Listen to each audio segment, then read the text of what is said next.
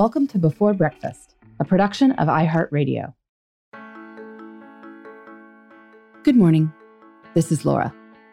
Welcome to the Before Breakfast podcast. This week's episodes are all about habits. And today's tip is really a few tips, a few tiny tweaks to your life that can have a big impact over time. One of my biggest discoveries in life is that small things, done repeatedly, truly do add up. We've talked about the quote before that dripping water hollows the stone. A little water here, a little water there, and eventually you've got the Grand Canyon.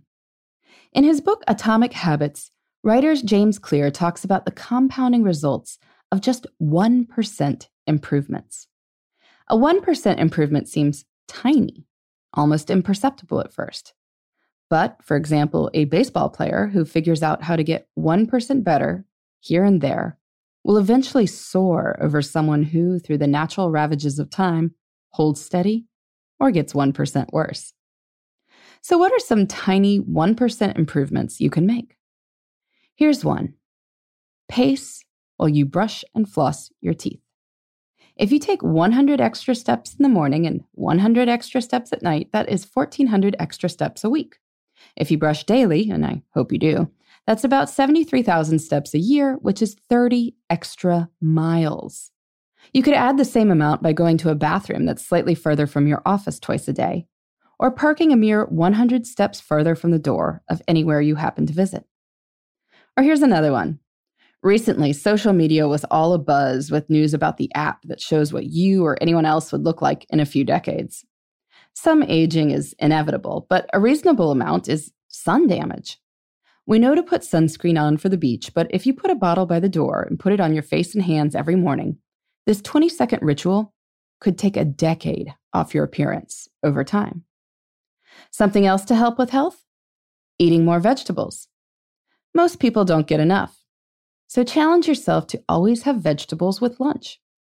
If you're already packing a produce filled lunch or buying salads at restaurants, that's awesome. But even delis or convenience stores often have packets of baby carrots or carrots and celery packaged with hummus. Or you could buy baby carrots in bulk at your grocery store, keep baggies of them in your office fridge, and carry one with you as you head out to that fried chicken joint. You're not depriving yourself. You're just adding one tiny good for you thing. Tweaks aren't just about health, they matter for your career too. We talked in a previous episode about sending one note to reach out to a new person daily. You can renew ties or establish ties, but taking five minutes to do this on every workday means you've sent about 250 missives out into the universe in a year.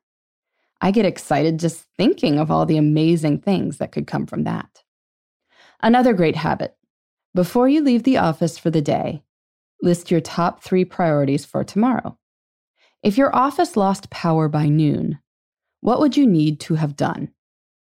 Now put this list somewhere you'll see it. You've set yourself up for a day that's definitely going to be at least 1% better than it would have been. And just one final tweak commit to reading 10 minutes a day. Or if you're already reading a lot, commit to reading 10 minutes more. Reading is one of the best ways to grow your mind and expand your world.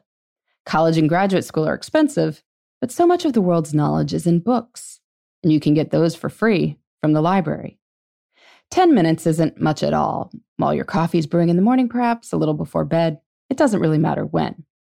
But 10 minutes a day is five hours a month or 60 hours a year. That's enough to read 12 to 15 normal books or War and Peace twice. What little habits have made a big difference in your life? I'd love your suggestions.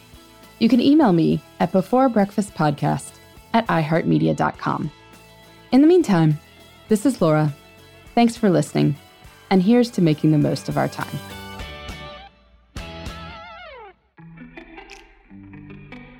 Hey, everybody. I'd love to hear from you. You can send me your tips, your questions, or anything else. Just connect with me on Twitter, Facebook, and Instagram at Before Breakfast Pod. That's B E, the number four, then breakfast, P O D. You can also shoot me an email at beforebreakfastpodcast at iheartmedia.com. That before breakfast is spelled out with all the letters. Thanks so much. I look forward to staying in touch.